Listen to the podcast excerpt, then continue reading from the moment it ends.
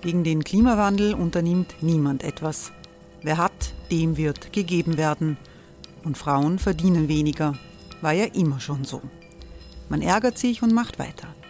Was aber, wenn nicht? Wir haben eine Idee. Die Falter Arena macht die Bühne frei für Menschen und Projekte, die das Land verändern. Mein Name ist Eva Konzett. Ich leite das Politikressort im Falter. Und am Sonntag, den 26. Mai, veranstalten wir im Wiener Stadtsaal die nächste Falter Arena. Mit dabei unter anderem der ehemalige Politiker und Neosänger Matthias Strolz, Theresa Imre von Markter, Sonja Jöchtel von Love Politics oder Kari Ochsner von Ochsner Wärmepumpen. Machen statt jammern. Wir schauen uns an, wie das funktionieren kann. Kommen auch Sie vorbei. Alle Informationen und Tickets finden Sie unter falter.at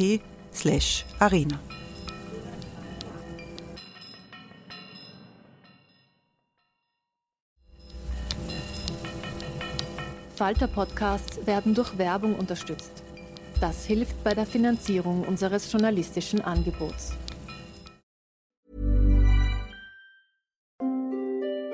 Hereinspaziert durch unser Burgtor. Ob Burgherr, Ritterin, Stallbursche oder Gauklerin. Die Burg Liechtenstein in Maria Enzersdorf bei Wien lädt zu Erkundungen ein und weckt bei Groß und Klein die Abenteuerlust. Erbaut im Jahr 1130 ist die Burg bis heute zu 60 Prozent im Originalzustand erhalten. Waffenkammer, Turmzimmer und Ritterstube.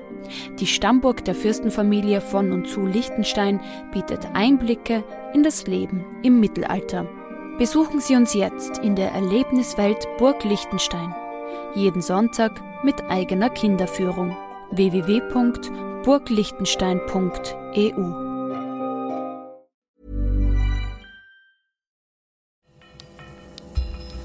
Falter Radio, der Podcast mit Raimund Löw.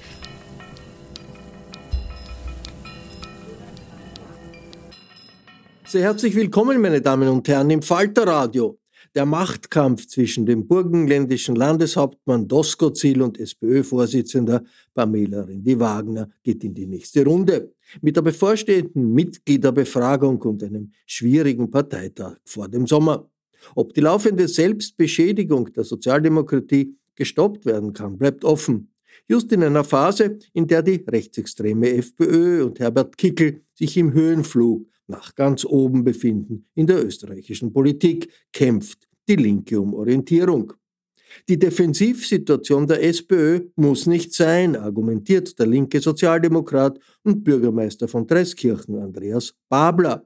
Dreiskirchen ist eine Kleinstadt bei Wien, die vielen in Österreich durch das Erstaufnahmezentrum für Flüchtlinge bekannt ist. Bei den letzten Landtagswahlen in Niederösterreich erhielt Babler 21.400 Vorzugsstimmen. Das ist ziemlich viel. Die SPÖ, die stark verloren hat in Niederösterreich, schickt Babler in den Bundesrat, die zweite Kammer des Parlaments, und überträgt ihm ein Reformprojekt für die Partei. Im Gespräch mit Robert Miesig im Bruno-Kreisky-Forum skizziert Babler seine Vorstellungen von einem Weg der Solidarität, von Mut und Empathie in der Politik. Es gibt wahrscheinlich ähm, viele Gründe und die gar nicht so leicht zu beantworten sind, warum wir überhaupt nicht reüssieren. Das geht ja weit über Niederösterreich hinaus. Wir haben ja viele Wahlen verloren, ja, in den letzten Jahrzehnten Wahlen verloren. Und jedes Mal hätte man glaubt, das Thema ist eigentlich aufgelegt und schreit nach sozialdemokratisch-sozialistischen Antworten. Und wir haben es nie geschafft, auch in Niederösterreich nicht, mit einer ganz einer dramatischen Situation, mit Preisexplosionen, Inflationen, Armutsgefährdungen, äh, wirklich existenzbedrohenden Situationen. Aber es ist schon ein langer Prozess und eigentlich, ja, so wie immer in Niederösterreich, ähm, als Sozialdemokratie das Vertrauen nicht äh, erhalten hat, kollektiv, dass man das verbessern kann. So sind wir auch im Bund bei Umfrageergebnissen, die ich überhaupt nicht packe, um das ganz offen zu sagen. Ich glaube, so aus dem Bauchgefühl aus, wenn es uns fragen würde, jetzt ohne dass wir jetzt dann diese Tagespolitik im Kopf haben und die täglichen Umfragen und wöchentlichen, müsste man vom Gefühl sein, wir müssten bei 38, 40 Prozent stehen, ohne dass wir jetzt super sind, ja, sondern einfach aufgrund dessen, was da für ein Wahnsinn produziert wird und wie die Ausgangslage ist und dass Menschen de facto in einer Verelendungssituation, wenn ich jetzt einen klassischen Begriff äh, verwende, sie befinden und tatsächlich jetzt nur die Sozialdemokratie und, und äh, sozialistische Ideen einfach garantieren können, dass das nicht wahnsinnig dramatisch wird, äh, nämlich in Lebensexistenzbedrohungen. Und das das ist der Zugang. Also kommt später wahrscheinlich in der Bundespolitik einmal Beantwortung in die Richtung. Ich glaube nicht, dass man gewählt wird, weil man weniger schlecht ist, weil man weniger korrupt ist, weil man weniger schlimm ist, sondern weil man anders ist. Und das stellen wir seit Jahren nicht da. Und das ist unser Problem. Das ist alternativ zu sein, äh, für etwas gewählt zu werden und nicht, weil man weniger schlecht ist oder weil man was abfedert, was ganz schlecht ist. Das ist so das Grundproblem, was ich sehe. Dass man zwar sozialdemokratische Themen hat und äh, eine Themenlage, die einfach äh, angemessen wäre und dass es aber nicht gelingt, da quasi Wind heraus in den Rücken zu bekommen oder in die Segel zu bekommen. Auch deswegen, weil einem vieles davon nicht mehr zugetraut wird. Ja? Äh, dass sozusagen auch die Glaubwürdigkeit fehlt. Die Glaubwürdigkeit entweder, dass man es umsetzt oder die Glaubwürdigkeit, dass man tatsächlich der Anwalt der normalen Leute ist, dass man geerdet genug ist, um das zu repräsentieren. Äh, wie gewinnt man Glaubwürdigkeit? Ja, leichte Frage. Ähm, na, ich glaube, ihr prinzipiell zwei Zugänge dazu. Ich glaube, dass Politik einfach äh, auch relativ einfach sein kann. Relativ was? Relativ einfach, einfach sein kann. Ja. Nämlich, wenn man, wenn man sozusagen einen, einen, einen prinzipiellen Zugang hat. Also wenn man versucht, so wie wir das halt tun in unserem Wirkungskreis und wie ich es auch versucht habe in der Kampagne darzustellen, wenn man ganz konsequent äh, sich orientiert, äh, diese Politik von unten äh, zu machen. Das heißt, sie immer an den finanziell äh, oder sozial schwächer gestelltesten Menschen äh, zu orientieren. Da ist wichtiger, dass man die richtigen Wörter verwendet. Das sind nicht Leute, die sozial schwach sind, das sind nicht Leute, die finanziell schwach sind, sondern sind schwächer gestellt. Das ist ein richtiger Unterschied, ja. Durch die Gesellschaft, durch die Produktionsverhältnisse, durch viele andere Umstände. Es ist ein wichtiger Umstand einmal auch das Wording auch dementsprechend zu haben. Ich, halt, ich halte es ganz schwer aus im Fernsehen immer Funktionärinnen, Funktionäre, Spitzenfunktionärinnen, Vorsitzende zu hören, die immer sprechen über die Menschen da draußen. Ja, das gibt eine gewisse Distanzierung, macht mich wahnsinnig aggressiv, äh, sondern das sind unsere Leute, das sind wir selber, das sind unsere Verhältnisse. Das heißt, diese Politik von unten zu denken, das ist ganz, ganz äh, wichtiges bei aller, jeder Maßnahme, die wir machen. Ganz, ich kann, ja, von unten im Sinne denken gedacht, immer als an Querschnittsmaterie. Aber also, heißt es nicht eigentlich auch Politik mit den Menschen unten? So ist es, ja. Von unten hast du ja inklusive uns, also das ist diese Nicht-Distanzierung. Aber das heißt, ganz strukturell heranzugehen und das ist schon schwierig. Ja. Es man lernt ja dann, wenn man kommt in die Kommunalpolitik, dort bin ich schon sehr lange, seit 1995 als junger SJ-Vorsitzender der Stadtgruppe. Und meine Kämpfe waren gar keine inhaltlichen mit meinen Vorgängern, sondern dass ich ja nicht die Lederjacken anziehe beim Gemeinderat, sondern doch gefälligst Krawatte und Sakko zumindest bei der Gemeinderatssitzung trage. Also ich sage nochmal aus diesen, aus diesen Geschichten heraus, einfach mal nachzudenken, ähm, bei simplen Geschichten, die eigentlich gar nicht so schwer sind. Zum Beispiel Vereinsförderungen ist für mich so ein Thema, äh, das ich mir dann immer rausnehme. Jedes Jahr nehme ich mir bei diesen 90 bis 100 äh, Weihnachtsansprachen, die ich da so haben darf, bei jedem Verein und so weiter, wo du tausende Leute erreichst, immer Schwerpunktsmotto. Und äh, manchmal nimmt man sich Budgetpolitik her. Das ist nicht das Leibendste. Normal geht man hin als Bürgermeister und sagt, ja, kriegt nächstes Jahr eine Subvention, lasst sich auf die Schulter klopfen und sagt, danke, Bürgermeister, und dann geht man wieder. Sondern äh, wir versuchen jedes Jahr äh, inhaltlich was vorzubereiten. Manchmal ist Ökologie, also ökologische Geschichten, die manchmal schwer vermittelbar sind, wenn wir beispielsweise Betriebsgrund kaufen, die dann aber renaturieren, das heißt eigentlich Geld entwerten am Papier. Und dann muss man halt auch äh, sozusagen eine Philosophie herbringen, warum eigentlich monetäre Werte nicht so wichtig sind, wie dass man dort strategisch in 40, 50 Jahren noch renaturierten Habitatsraum für Wildtiere hat, dass man die Chance hat, dass man so den Grünraumzonen schafft, wegen Stadtgamer und vielen anderen. Und so war es beim Budget auch, dass ich den Faden wieder finde, wenn man da so Vereine durchgeht, von Musikvereinen bis Sportvereinen und, und Einsatzorganisationen. Beispielsweise bei einem, bei einem Sport, Basketball-Bundesliga ist eine teures, äh, teure Geschichte auch für die Stadt, äh, zu erklären, dass wir das nicht für die Bundesligaspieler machen, diese Subventionen der Stadt, ja, sondern dass wir schauen wollen über Förderung, dass es äh, gleichberechtigte Möglichkeit, eine gleichberechtigte Chance für alle gibt, teilzunehmen am gesellschaftlichen Leben.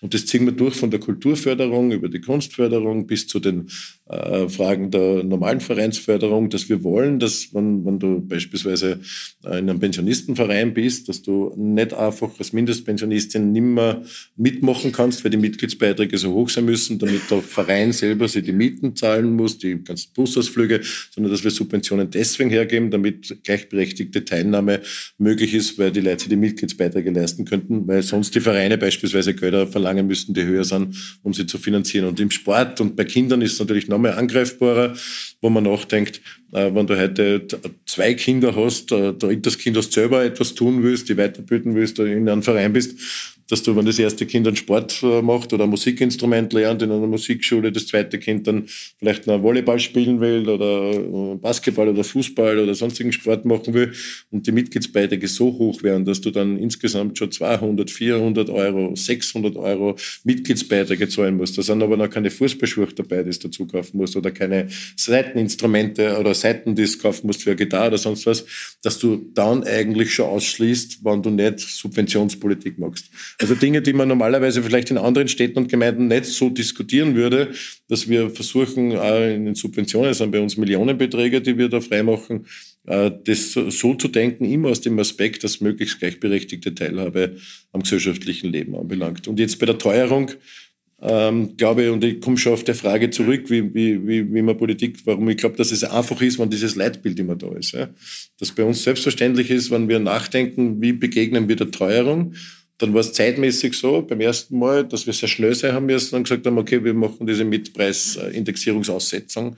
Wir haben sehr starken Gemeindebau, wir haben 1000 Gemeindebau. Das, ist, äh, das kostet uns bei, bei einer Runde 400.000 Euro, ist jetzt nicht wenig, ewig verloren, sozusagen immer fortschreibend natürlich. Äh, bei der zweiten Runde, wo wir schon Zeit gehabt haben, haben wir genau unsere Zugänge gerechnet und haben gesagt, Mietpreisindexierung äh, nach gewichteten Haushaltseinkommen, sie orientierend äh, an den Armutsgrenzen, also von der Armutskonferenz an den Zahlen, nicht an der Ausgleichszulage, die zu niedrig ist und haben gleichzeitig ein Paket gemacht, wo wir zum ersten Mal äh, in Niederösterreich eingeführt haben, gratis Kindergartenessen, äh, gratis Schulessen, gratis Nachmittagspakete in den Kinderbetreuungseinrichtungen für, aber nicht mit der Gießkanne, sondern genau daran äh, gemessen finanzielle Rechnung des, äh, eines gewichteten Haushaltseinkommens. Und dann ist es weitergegangen und dann kommt bei uns in der Stadt Ökologie rein und gesagt, das Mobilität ist auch so eine Frage, die wird nie diskutiert, ja. Aber Mobilität ist doch auch eine Frage, ob man am gesellschaftlichen Leben teilnehmen kann, ob man es sich leisten kann, einfach mit dem Zug in eine andere Stadt zu fahren oder Kultur in Wien zu genießen. Sehr ein großer Kostenfaktor. Äh, dass wir dann ein 9-Euro-Ticket eingeführt haben, ein 13-Euro-Ticket auch für die finanziell schwächer gestelltesten Haushalte. Also so ganz umfangreich äh, gedacht und ich sage, es ist immer relativ einfach, weil der Zugang einfach schon da ist. Also wir diskutieren von diesem Zugang ausgehen, das ist eine schwere Rechengeschichte, die muss ja finanzieren als Stadt. Ähm, dass wir dann monatelang zusammengesessen sind und natürlich auch durchrechnen haben müssen. Da geht es dann um die Hard Facts, politisches Ziel, klar, also Politik sozusagen gedacht äh, von, von denjenigen, die es am schwersten haben, äh, das zu bewerkstelligen und dann halt in alle Themenbereichen aufge, aufgegliedert. Und ich glaube, so einfach kann Politik sein bei aller Schwierigkeit der technischen Umsetzung. Und das, glaube ich, ist, ist der Schlüssel da zurück, diese Einfachheit äh, einfach auch zu leben. Das heißt, in anderen Worten gesprochen, einfach grundsätzlich auf ganz gefestigte ideologische Linie zu haben. Also das Problem, was wir jetzt haben, ist ja nicht ein Problem, das jetzt aufgetaucht ist. Und ich kenne schon die Fragen, die dann immer kommen, ist die Parteivorsitzende die richtige oder muss man was tauschen? Ja, nein, wissen wir nicht, ja, oder, oder taktieren wir in den Antworten vielleicht manchmal, oder sagen wir manchmal ja und denken sie, aber trotzdem muss sich was ändern. Also ich glaube, das ist alles zu kurz. Ich glaube, unser Problem, und ab und zu kommt man so daher wie ein Retro-Linker, wenn man das sagt, aber ich glaube, ganz wichtig ist so eine Reideologisierung der gesamten Bewegung. Also wirklich auch diese Grundsatztreue. Was wir ein Problem haben, wie wir in der Regierung waren, wir ein bisschen ein Problem gehabt, wenn wir zu viel Regierungskompromisse verkauft haben, weil wir ja herzagen wollten, ja, wir haben einen SPÖ-Kanzler, ja, immer damals, und wollen das ein bisschen verkaufen, dass das eh was Gutes ist. Auf die Partei haben wir ein bisschen weniger Rücksicht genommen, hat dazu geführt, dass die Kompromisse eigentlich als SPÖ wahrgenommen worden sind und niemand mehr für die SPÖ kommuniziert hat stark. Und jetzt ist es so, dass wir einfach tagespolitisch äh, manchmal auch uns in den Meinungen drehen und überhaupt keine gefestigte Linie haben. Das heißt, wir sind abhängig von der Regierung die in den letzten Jahren, denen wir nicht angehören, die natürlich die Themenlage vorgeben. Wir sind gefangen, dass wir glauben, wir müssen sie nur auf die parlamentarische Debatte äh, führen. Wir haben überhaupt kein außerparlamentarisches Bewegungskonzept mehr, was es heißt, außerparlamentarisch Druck aufzubauen. Und wir haben überhaupt kein Konzept mehr, was es heißt, Offensivthemen selber länger zu fahren als zwei Tage vor einer Parlamentssitzung, während der drei Tage Parlament und dann vielleicht drei Tage noch im Nachhall. Und dann kommt schon das nächste Thema der Regierung und dann haben wir wieder diese fünf Tage. Also wir halten ja überhaupt kein Thema. Also also ich war halt zufällig beim, beim Ferdinand Latzinger und haben diese, genau diese Geschichte diskutiert. Ähm, aus, der, aus, aus einer längeren Zeitepoche heraus, dass das jetzt schon ein großes Problem ist, dass wir überhaupt selbst keine, was ich vorher gesagt habe, keine Programme äh, sozusagen durchfahren können, für die wir stehen. Und so werden, so verlieren wir natürlich auch Glaubwürdigkeit in diesen Fragen. Also da sind wir echt weit weg, dass uns Leute zutrauen, dass wir etwas verändern und ja, das ist, glaube ich, der erste Punkt. Der zweite ist mir immer wichtig, da tue ich mir ein bisschen leichter in diesem Haus, aber ich, ich, viele euch wissen es, wo ich schon mal referieren war in einer Sektion oder in einer Ortsorganisation, die am Land ist. Ich habe immer äh, eine Priorität am Anfang, äh, eine Besonderheit der Sozialdemokratie herauszubringen, die mir wichtig ist und die mich prägt hat, nämlich, dass wir eine internationale Bewegung sind. Eine ganz große Besonderheit der Sozialdemokratie, wo ich das Gefühl habe, dass wir das politisch nicht mehr als Stärke begreifen und politisch einsetzen. Ich war als Seeler auch immer kritisch und habe, äh, wie in der Jussi, also in der, in der Weltjugend Internationalen aktiv sein dürfen, habe mich damals auch schon geärgert über viele Regierungschefs der, Sozialdemokratinnen und Sozialdemokraten, wenn sie auf einen SI Council oder auf einen, auf einen internationalen Kongress Referate gehalten habe und dann denke ich mir, dann vor zwei oder Wochen später sitzt am G7-Gipfel und vertritt ganz andere Positionen. Aber trotzdem, also diese Reinternationalisierung auch zum Begreifen und mir ist immer wichtig, dass wir auch in der Ortsorganisation wissen, wenn ich, so finde ich was, also nicht beleidigt sein, aber wenn ich in Böhmkirchen referiere, äh, dann muss uns klar sein, dass es sein kann, wenn wir in Böhmkirchen zusammensitzen da bei einer Ortsversammlung, dass zeitgleich, also jetzt stundenmäßig halt versetzt in den Zeitzonen, aber auch in Santiago de Chile Leute zusammensitzen können und in anderen Kontinenten, die genau dieselben Grundherangehensweisen an die Politik haben, die genau dieselben Grundprinzipien haben. Ja. Manchmal in verschärften Lagen, manchmal in ähnlichen Lagen, in vergleichbaren, aber prinzipiell dieselben Zugänge haben, nämlich Zugang zu Lebensmitteln, Zugang zu Wasser, das ist bei uns ja auch die Privatisierungsdebatte immer schwer, und Zugang zu Bildung als Recht äh, für die Kinder, Zugang, dass Wohnungen leistbar sind, dass man überhaupt ein Dach über, über den Kopf hat und sich das leisten kann, Zugang zur Energie, was jetzt in den letzten Jahren waren. Also wir haben alle diese selben und das ist uns überhaupt nicht bewusst. Ja?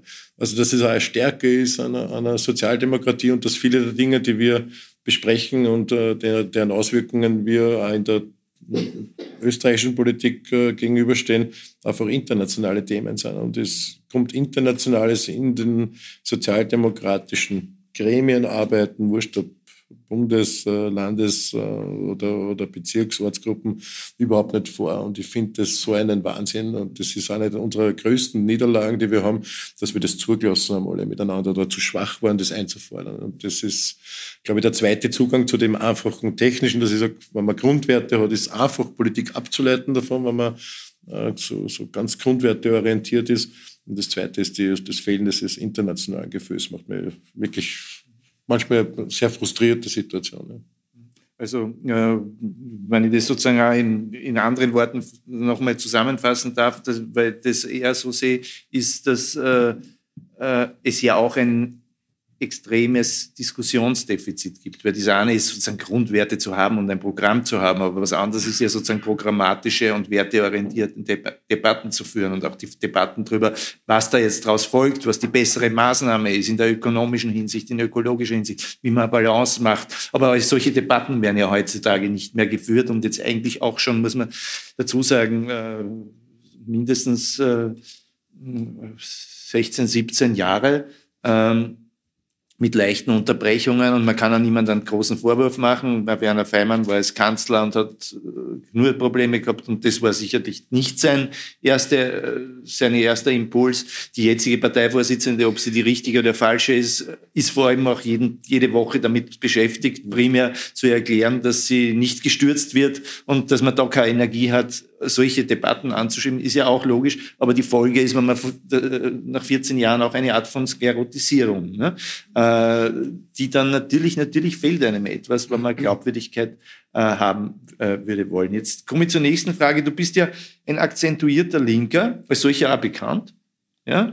Und äh, manche, in, manche, manche in Zeitungen, der Stabel oder der Janet, die würden heute links, links schreiben. Seit 100 Jahren würden wir links, links schreiben. Ja? Und dennoch bist du populär. Ja? ähm, nicht nur populär, sondern du gewinnst auch Wahlen. 73 Prozent, 71 Prozent haben wir gesprochen. Ja?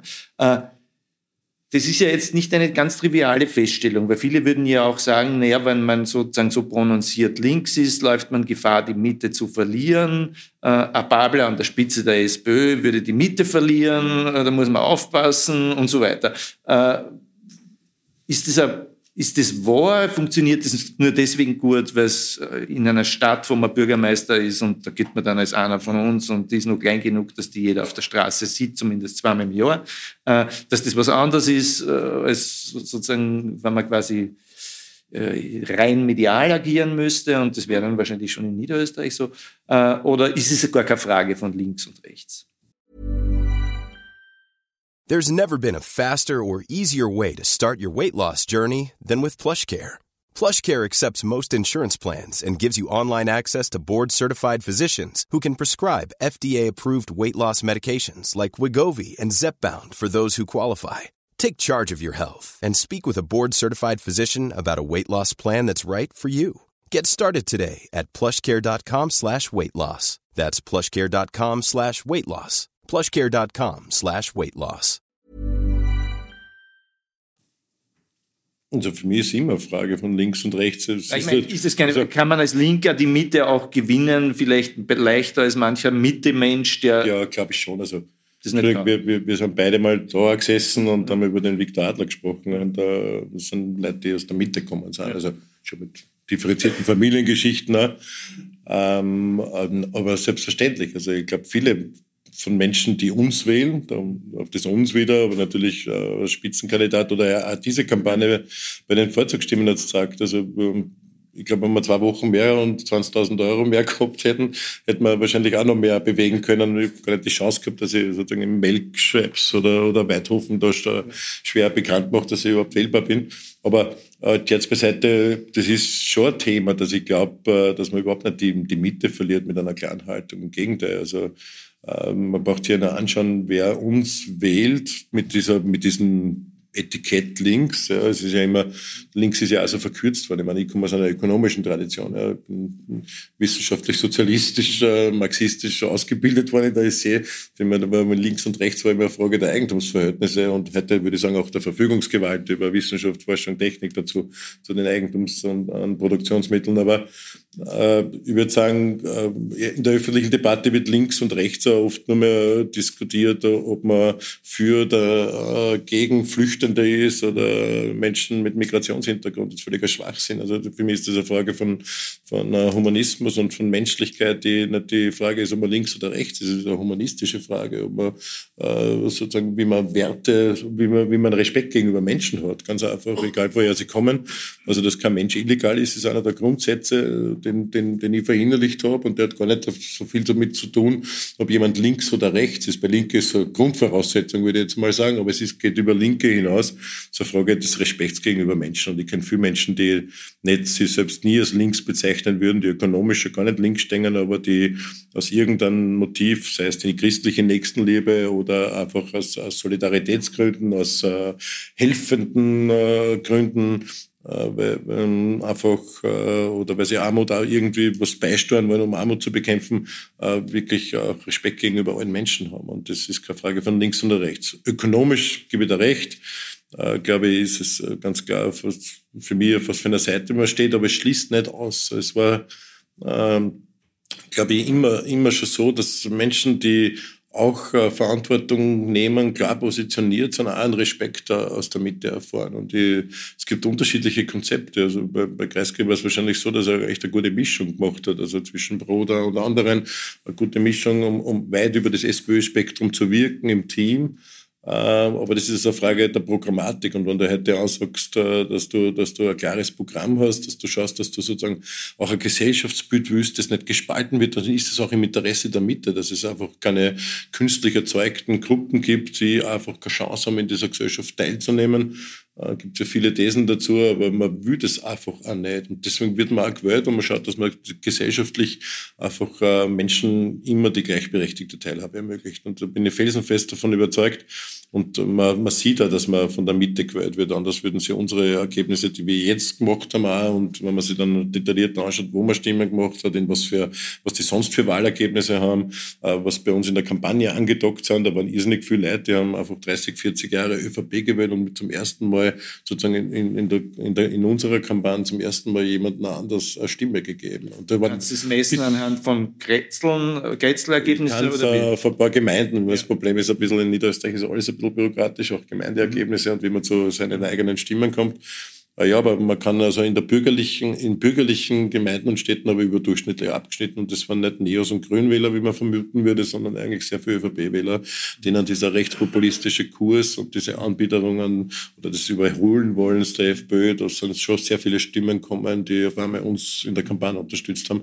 Und viele haben es verschriftlicht, äh, mit zum Teil sehr berührenden Familiengeschichten dazu, muss man auch sagen, aber da, wir, wir waren ein bisschen erstaunt, was das für, was, wie viel das sind, die uns sogar schreiben. Und das, also man kann es immer nur hochschätzen, dann, man kann ja nicht äh, die Zahl greifen, aber also insofern ja. Also man schaut, wenn man sieht, wie wir auch schwanken in der Stadt, ja, Klar gibt es unterschiedliche Wählermärkte, aber jetzt haben wir 46, irgendwas Prozent gemacht.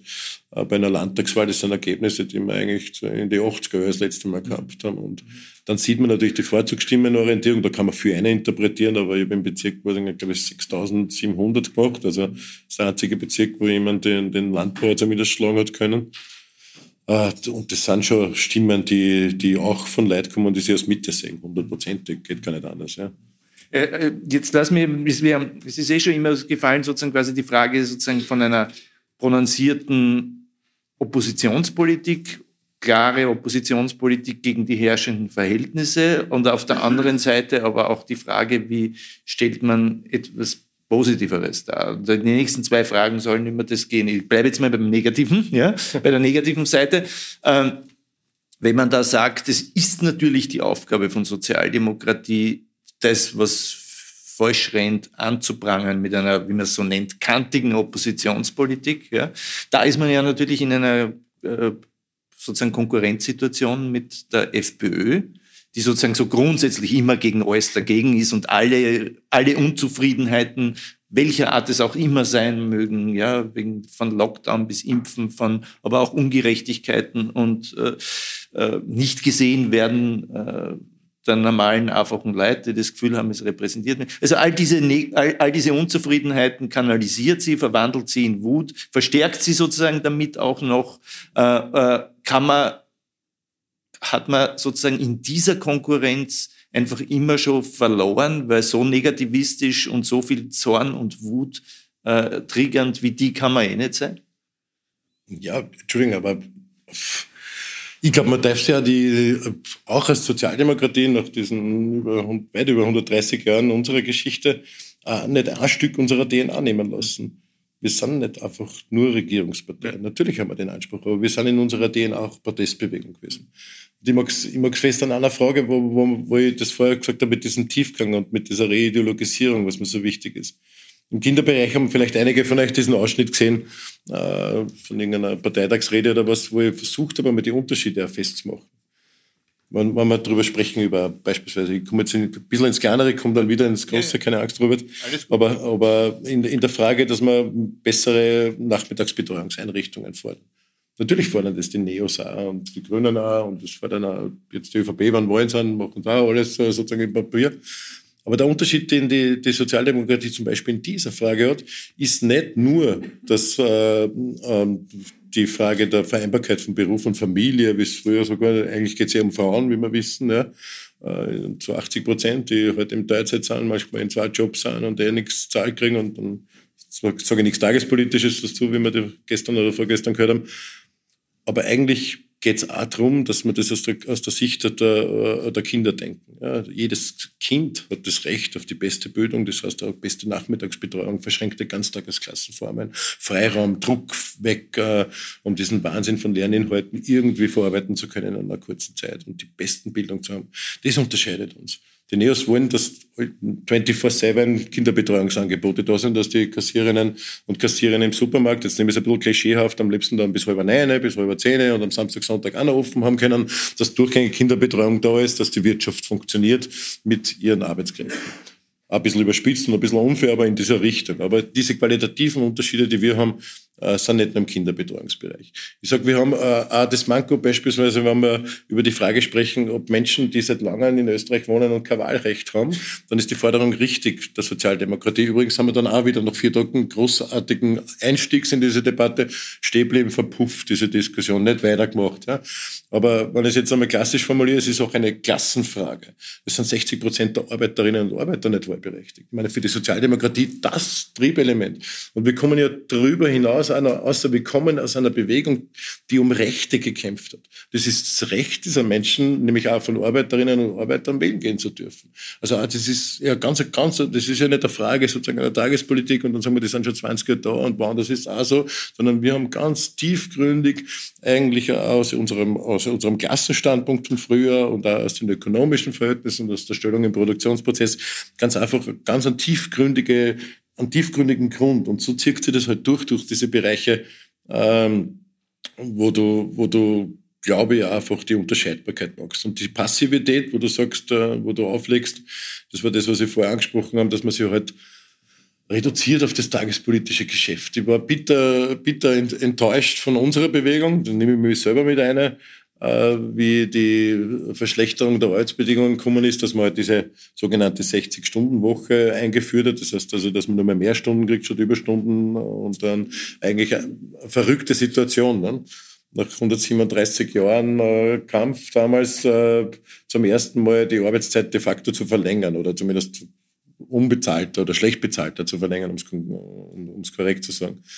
Das heißt, jedes Mal, wenn wir Kraft haben, du weißt das von Viktor Adler in den ersten Ausgaben der ersten Zeitungen, wo es, glaube ich, um die Bierkutscher vorgegangen ist. Also wir haben immer versucht, immer Stück um Stück diese Wochenarbeitszeit von die 60 Stunden auf die 48, auf die 40, auf die fünfte Urlaubswocheneinführung auf 38,5 Stunden. Und dann gibt's weiterhin Modernisierung, technischen Fortschritt, Produktivitätssteigerungen.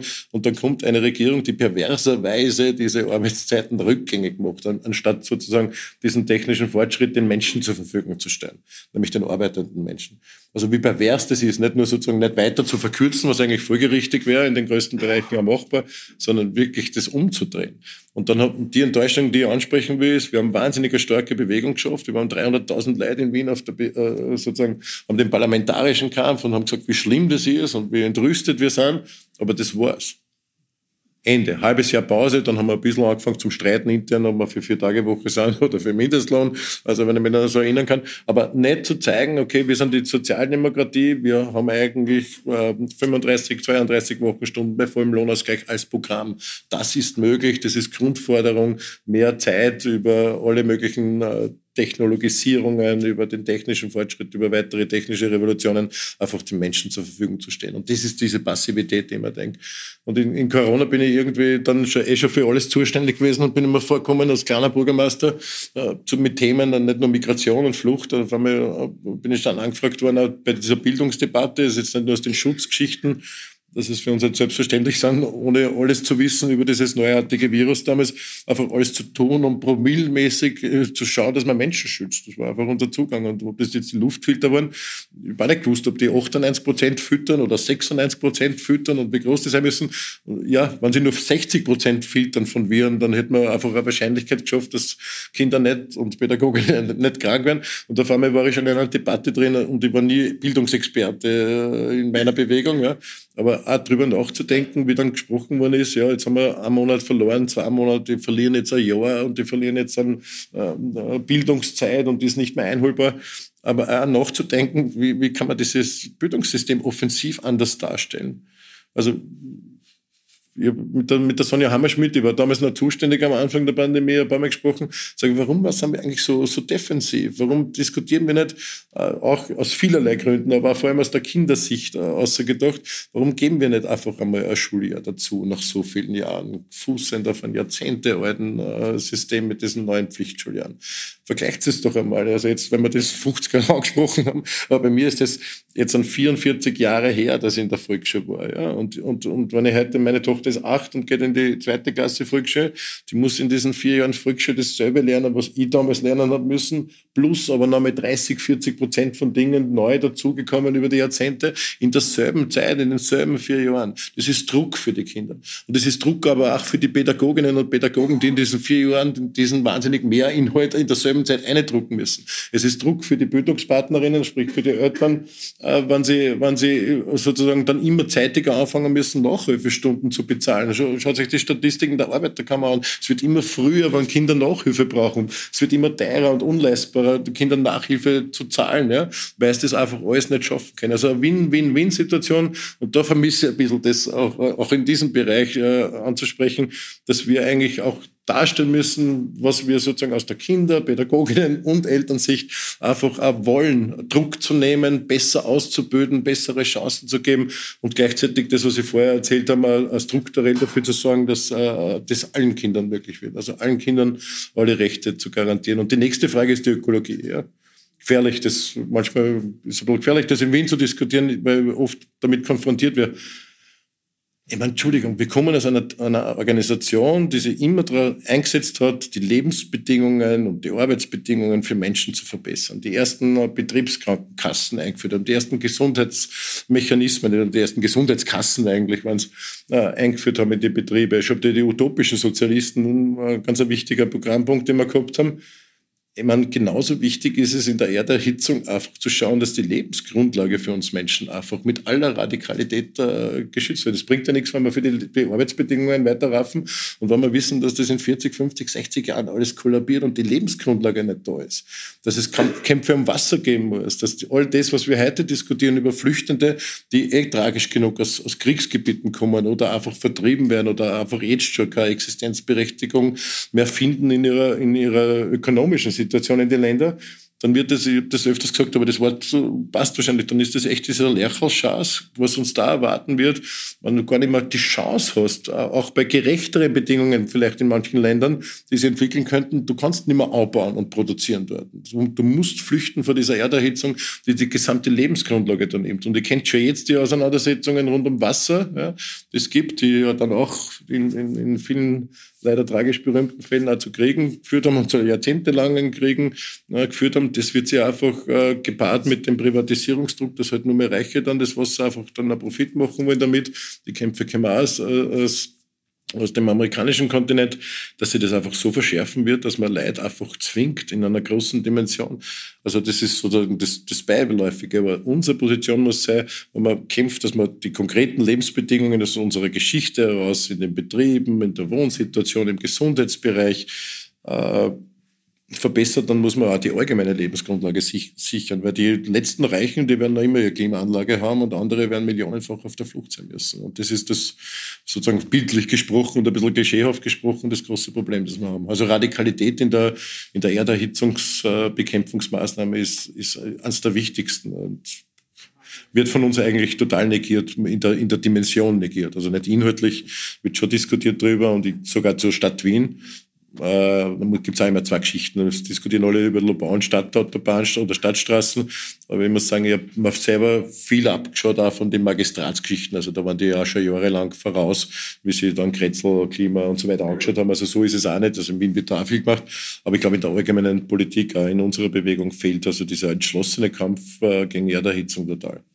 Und da ist zum Teil auch die Rhetorik in die andere falsche Richtung gegangen, selbst wenn man das Richtige tut, ja. dass man dann da irgendwie die Jungen äh, sich entfremdet, äh, nur wegen irgendeiner Straßen, ist jetzt auch nicht so geschickt. Ja. Aber der Andi hat jetzt viel Wichtiges gesagt, äh, aber es hat sehr lang gedauert, deswegen erinnere ich nochmal an meine Frage, nämlich die hat Ach, gehandelt um die, äh, um, um, um, um, die Thematik äh, des Protests. Und du hast ganz am Anfang bei deiner Antwort ja auch gesagt, äh, dass man, auch wenn man lang regiert, nie vergessen sollte, was die DNA ist einer solchen Bewegung, nämlich auch Protest zu sein. Protest gegen äh, sozusagen kritikwürdige Umstände im Allgemeinen, was schief rennt bei einer Regierungspolitik, aber auch gegen ein System selbst, das sozusagen immer noch so gebaut ist, dass es Menschen knechtet auf Ungleichheit und Ungerechtigkeit und damit auch sozusagen letztendlich auch auf, sogar auf Gewalt mhm. zu gründen. Das ist halt eine Gewalt, die wir leugnen, was Äh, aber es ist natürlich gewalttätig, wenn eine Klassengesellschaft so ist, dass auf die anderen geschaut wird und dass sich Demütigungen fallen lassen müssen, bis hin, dass man in Döbling 280 wird und in der Brigitte Nau 75. Ja, das, da ist Ungleichheit ein Euphemismus. Ja. Also sozusagen diese, diese Protestgeschichte, die aber natürlich sich dann immer auch starrt auf die negativen Verhältnisse. Ja. Äh, und das hat natürlich die Sozialdemokratie auch wiederum auch immer fast genial geschafft, gegen diese Verhältnisse zu protestieren, aber das trotzdem in eine Verbesserungsenergie zu verwandeln äh, und gleichzeitig auch aber nicht so nur hinter den Rücken der Akteure, sondern das ja auch in der Rhetorik zu tun, nämlich sozusagen die Hoffnung zu geben, eine optimistische Idee zu haben auf Verbesserung. Und du hast das jetzt ja auch schon vorher, ganz am Anfang, äh, das habe ich mal gemerkt, weil es zu dieser Frage gut passt, ja, angeschnitten, dass keiner gewählt wird deswegen, weil er sagt, äh, wir sind nicht ganz so schlecht wie die anderen und wir sind nicht ganz so blöd und wir sind nicht ganz so verfilzt, sondern man will, muss anders sein als die anderen. Äh, und äh, Jetzt kann man sagen, das ist die Aufgabe der Sozialdemokratie, nur es ist jetzt auch ein bisschen appellativ, weil wir ja als Gesellschaft des Ganzes in so einer depressiven Grundstimmung ja auch sind. Ja? Also es hat ja die Gesellschaft des Ganzes diese Haltung, naja, das besser wird, können wir uns eigentlich nicht vorstellen, sind wir schon froh, wenn es nicht schlechter wird. Ja? Äh, wie kann man da und in dieser, in dieser Situation, in dieser Grundstimmung äh, zu einer ja, Politik der Hoffnung wiederfinden? Ich sage sag Entschlossenheit. Also das ist das Wort. Entschlossenheit. Also ich bin, lass mich da auch sozusagen für mich selber nicht einreißen. Also ich bin ja eher frustig, wenn ich über die, über die SPÖ nachdenke, frustet mich viel mehr in der Früh, wenn ich aufstehe. Also beschäftigt mich halt einfach im Leben, dass man sich über die eigenen viel mehr ärgert und viel kritischer ist als über, über viele andere Geschichten, wo man es eher erwarten würde. Entschuldigung, mich frustet jetzt nicht, wenn der Nehammer oder die Frau Edstadler oder irgendwer was Wahnsinniges sagt oder Köstinger war überhaupt der Expertin für diese Geschichten, aber, aber, aber ja, da habe ich eine gewisse Erwartungshaltung. Das ist nicht lustig, weil die Auswirkungen ja dann auch kommen sind von diesen Sätzen, aber natürlich ist man viel kritischer. Ja. Also ich glaube, Entschlossenheit ist es. Und, und das, was du ansprichst, so zwischen diese, die, die, diese, diese beiden Dinge, die wir brauchen, ist einfach äh, Protest und Vision. Äh, so würde ich es jetzt einmal sagen. Fällt mir jetzt kein besseres Wort, aber es ist vielleicht nicht schlecht. Protest und Vision. Ja. Also Protest mit aller unserer Härte und die Vision sozusagen auch zu transportieren, äh, was anders sein könnte. Und jetzt habe ich ein paar Bereiche aufgezählt, wie man es vorstellt, wie man das auch argumentiert, weil es ja eine Frage ist, was für Stimmung man produziert. Politik ist nicht nur immer die Hard Facts. Ja. Mhm. Natürlich könnte man sagen, 20 bis 25 Milliarden Vermögenszuwachs weltweit in den letzten zwei Jahren Pandemie, wieder Konzentration der Superreichsten dazu. Äh, man kann das alles mit Zahlen natürlich, aber es geht um eine Stimmung. Und eine Stimmung produzierst du natürlich auch, wenn du den Anspruch hast, mit Beispielen auch zu verbildlichen, äh, in was für Richtung es geht. Ist ja beim Protest so, der muss uns ja auch unterscheidbar machen, logischerweise. Nur, nur zu protestieren ist, ist wenig. Das, das werden viele machen und viele lauter machen und, und wie man sie da erfolgreich machen, sondern der Protest, der muss eingebettet sein in eine gewisse Grundhaltung in, in, in den Fragen. Und ich glaube, so wird's äh, da heute nicht reichen, dass wir alle Themen durchgehen. Beim bei der Frage von Migrantinnen und Migranten ist es genauso äh, das Thema, ähm, auch, auch selber diese Entschlossenheit dann zu zeigen zwischen Protest. Das ist bei mir nichts anderes. Ich protestiere, wie man äh, Menschen in, äh, in Österreich behandelt, wenn sie da ankommen. Ja? Und gleichzeitig versuche immer eine Vision zu geben, was das sozusagen weit drüber steht, nämlich äh, das hohe Gut zu helfen. Und das hohe Gut, äh, Respekt gegenüber Menschen zu haben, als eines der höchsten Güter, die wir haben, untereinander. Respekt vor jedem anderen Menschen. Und dieses, was dann immer kommt und so oft äh, als Slogan in Bewegungen kommt, aber das ist kein Mensch, ist illegal, einfach zu verinnerlichen und dazu zu stehen. Und wir haben oft gefragt, wann, wann das Thema über, über flüchtende Menschen wieder hochgekocht wird kann ich eine Anekdote erzählen, die leider sehr tragisch ist, weil es bewiesen hat, dass das, was ich behauptet habe vor einigen Monaten, einfach wieder gestimmt. Die haben jetzt seit der Landtagswahl 800 Menschen weniger im Flüchtlingslager, ja, bei denselben Zahlen der letzten zwei Monate. Warum? Klar, nach der Landtagswahl habe ich gesagt, wir zeigen in ein paar Tagen, fahren sie wieder runter, weil dann brauchen sie das Thema nicht, dann wird wieder ein bisschen aufgeteilt werden und alles kein Thema. Aber so schäbig, wie das ist, ja, und, und das muss man halt einfach, Unsere, unsere Strategie ist relativ einfach. Wir erzählen einfach, was die Strategie ist, dass da mit Menschen gespült wird, auch mit der Stadt mitgespült wird, aber auch mit Menschen gespült wird und dass das schäbig ist, dass es losgelöst ist von Notwendigkeiten, von irgendwelchen Krisen, die da produziert wird. Und dazu kommt, und das war der Frage auch vielleicht in der, in der ersten Runde, gab, braucht es dann auch Personen dazu, die das schaffen, auch zu stehen. Ja? Äh, es ist nicht einfach, äh, sage ich bei jeder Gelegenheit, auch vor allem in internen Diskussionen, in Parteigremien. Es ist nicht so einfach, wie man immer tut und ich bin da auch nicht so locker und es berührt mich auch oft und es fordert man auch für, wenn du da sitzt, dann kann man sich sicher sein, ja, da kann man humanistisch einfach ganz locker ein paar Sprüche loslassen. Ja. Aber ich muss dieselben Sprüche und dieselbe Sprache auch sprechen, wenn ich in meinem Wirkungsbereich, äh, dann in der Stadt oder überregional irgendwo eine Diskussion führe. Früher hätte man gesagt, am Stammtisch beim Wirtshaus, ich sage jetzt immer, das sind diese Tankstellencafé, Städtische eher, das hat sich da verlagert beim Wirtshaussterben, ja, Stichwort. Aber äh, und, und ich weiß es aus meiner Erfahrung, dass viele Menschen äh, mir beispielsweise politisch vertrauen und mir als Person vertrauen, weil sie vielleicht am Anfang dieses Gespräches eigentlich auf Konfrontation gingen und auch eingebettet im Boulevard sagen, ja, das sind alles zu viel und wir, sollen wir, wir können nicht alle aufnehmen und wir können alle aussehen und Grenzen, die festtragen und was weiß ich, was alles äh, dann noch übernommen wird. Und die aber dann akzeptieren, wenn wir äh, dich als Person auch akzeptieren. Und das äh, ist äh, ist eine Erfahrung, die ist nicht leicht immer zu stehen, aber die kriegt man dann als Feedback und die gibt da irrsinnig viel Kraft. Und, und darum, darum erzähle ich sie auch so oft. Also es zahlt sich aus, äh, auch gegen diesen Wirtshauswind manchmal sich nicht zu drehen, einfach diese Haltung zu haben, selbe Sprache zu sprechen, selbe Argumentationen hier zu haben, aber vielleicht heute, ich bin heute noch im U4 oder das Publikum auch nicht hart, aber äh, morgen am Tankstellencafé äh, dann auch dieselbe Sprache und dieselben Argumente zu haben. Das rechnen die Menschen wirklich auch politisch tätigen Leute hoch an es gibt eine gewisse Sehnsucht, die, die ist manchmal stärker als manche politischen Argumente nach Menschen, die sich nicht trauen. Erster Punkt. Zweiter Punkt ist, dass man eben auch versucht, die, die ein bisschen einen Blick über den Tellerrand zu haben, nicht zu sehen, vielleicht, vielleicht volles Flüchtlingslager ist schlecht für alle, alle sind arm, ja, äh, sondern ein bisschen zu erklären, warum das passiert und, und, und dann, wie ich vorher schon gesagt habe, ein bisschen internationale Aspekte reinzubringen, das ist schon wichtig und einfach die, diese Haltung zu haben beantwortet nur im Fluchtbereich in, in der Protestform. Eine andere Geschichte im, im Protest ist, ja, äh, diese, wenn ich jetzt von der Flucht noch ein, Stück, ein paar Minuten haben wir noch, äh, über, über äh, weitergeht, dass man sozusagen auch wirklich diesen, diesen Widerspruch des Helfens nicht zulassen. Das klingt einfach auch so bei mir schon sozusagen als, als Stehsatz aber das ist natürlich ein, ein, ein aufgekickter Öfer normalerweise, wenn jemand sich engagiert für flüchtende Menschen oder überhaupt äh, für, äh, für, für Leute, die von woanders kommen Migrantinnen sind Gastarbeitergenerationen, dass sie sagen, ja, das ist ja einer, der macht nur was für die Schulen, hätten früher gesagt, oder nur für die Ausländer. Das ist der Flüchtlingsmeister, nicht der Bürgermeister, habe ich alles erlebt, sozusagen eine FPÖ-Propaganda. Äh, auch, in, auch in meinem Wirkungskreis sehr stark und sehr massiv und äh, links-linkes Gesindel schaut nur für die Tschuschen und nicht auf unsere Leute. Und das funktioniert halt nicht, weil man halt auf, auf alle schaut. Also das ist ganz, der, der FPÖ kann Wetter bei uns, ja, die könnten das nie behaupten, weil sie sich so weit entfernen würde, nämlich von, den, von allen Leuten, die das mitkriegen, wo wir wirken, äh, dass das einfach nicht greift. Also ich glaube, das sind so, das sind so ganz, ganz, ganz wichtige Punkte in, in, in den Diskussionen.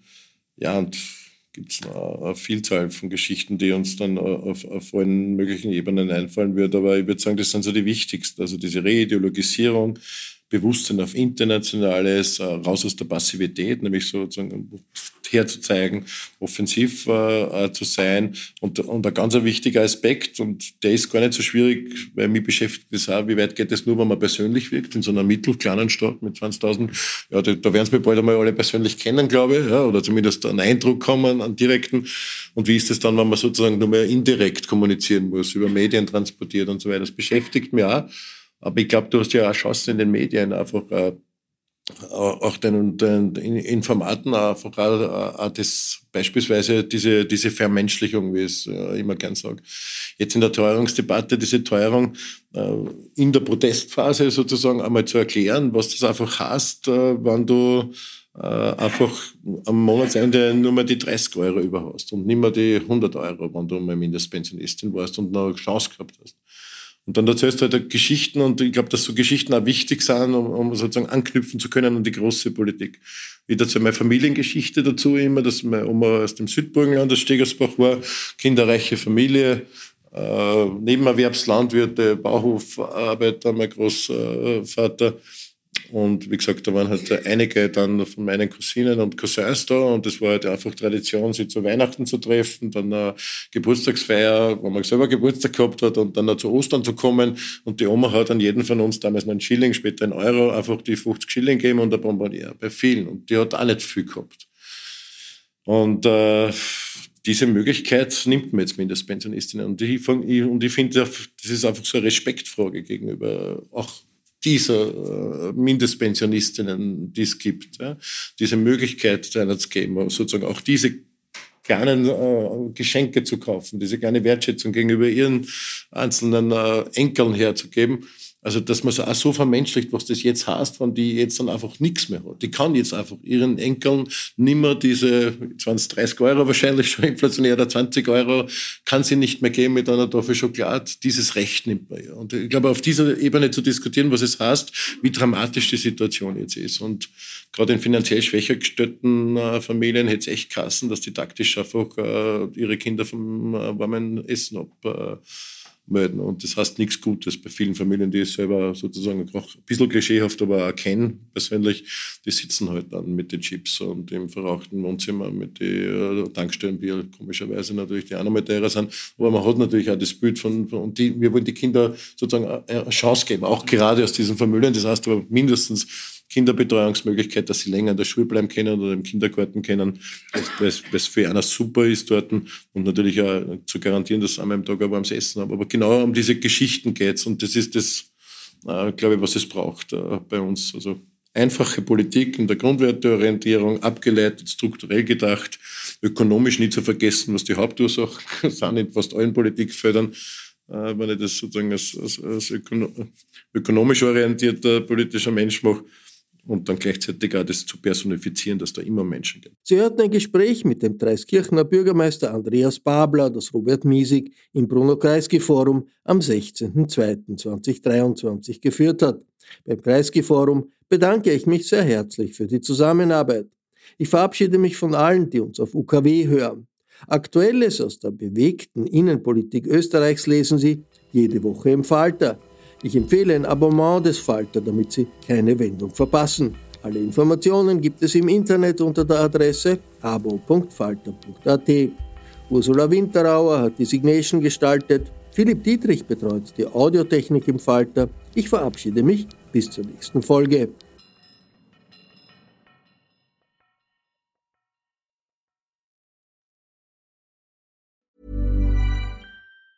Planning for your next trip? Elevate your travel style with Quince. Quince has all the jet setting essentials you'll want for your next getaway, like European linen, premium luggage options, buttery soft Italian leather bags, and so much more. And it's all priced at 50 to 80% less than similar brands. Plus, Quince only works with factories that use safe and ethical manufacturing practices. Pack your bags with high-quality essentials you'll be wearing for vacations to come with Quince. Go to quince.com slash trip for free shipping and 365-day returns. Planning for your next trip?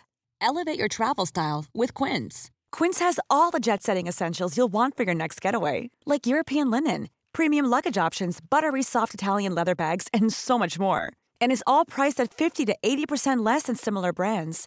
Plus, Quince only works with factories that use safe and ethical manufacturing practices. Pack your bags with high-quality essentials you'll be wearing for vacations to come with Quince. Go to quince.com/pack for free shipping and 365-day returns.